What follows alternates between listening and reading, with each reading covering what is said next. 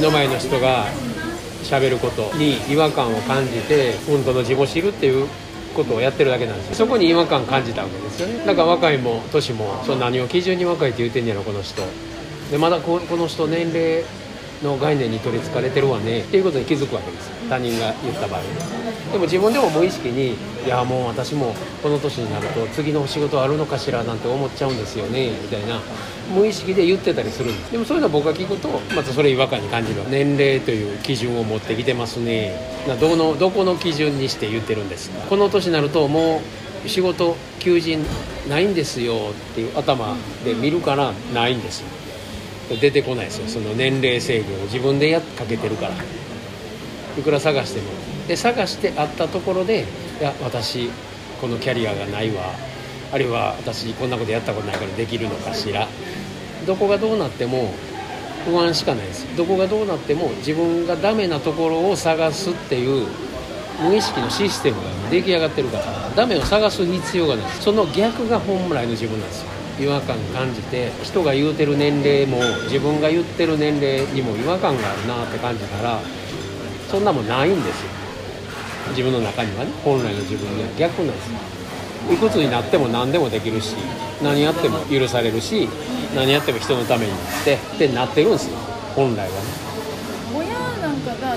親なんかが年齢をいくと病気になりやすいとか病気はもうセットについてくるものみたいな、えー、それおかしいね。よだからそこの違和感を感じるだけなんですよ。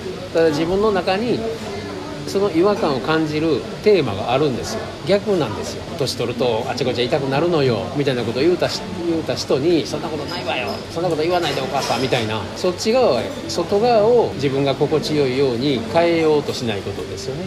それはそれで私が反対側に私のワクワクがあるんだって。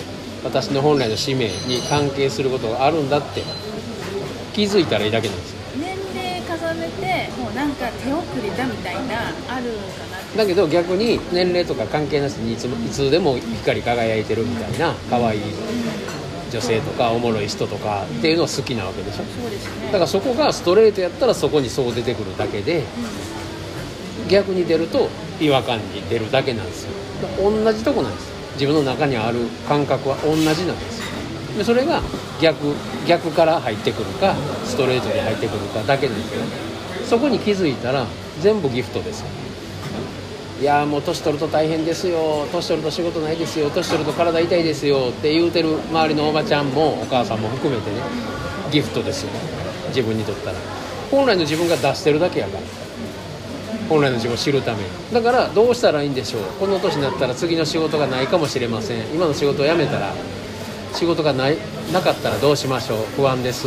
で自分のダメ探し。自分のキャリアをネタにしたり自分の年齢をダメにしたりしながらダメ探しをしながらいや今の仕事辞めたらどうなるんでしょう私。どうしたらいいんですかですよね。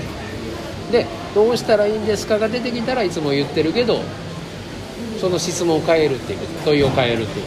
どうしたらいいんですかっていうところの答えはないんですよ。でそれをみんな求めてるからノウハウ本が売れてそういう YouTube が見られてやめるとか続けるとかどうしたらいいんですか？そう。でやめていいんでしょうか？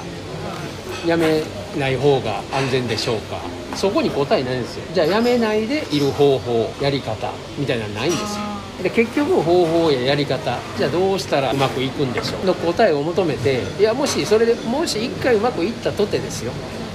一緒なんですよどこまでうまくいってもじゃあまた次問題を探してじゃあどうしたらいいんでしょう。同じことになるんですよずっとそれの繰り返しででそれが人生やとみんな思い込んでるだけなんでそんなもんが人生ないんですよ真実は本来の自分を築いて本来の自分を生きるだけですよ。それが使命ですよ。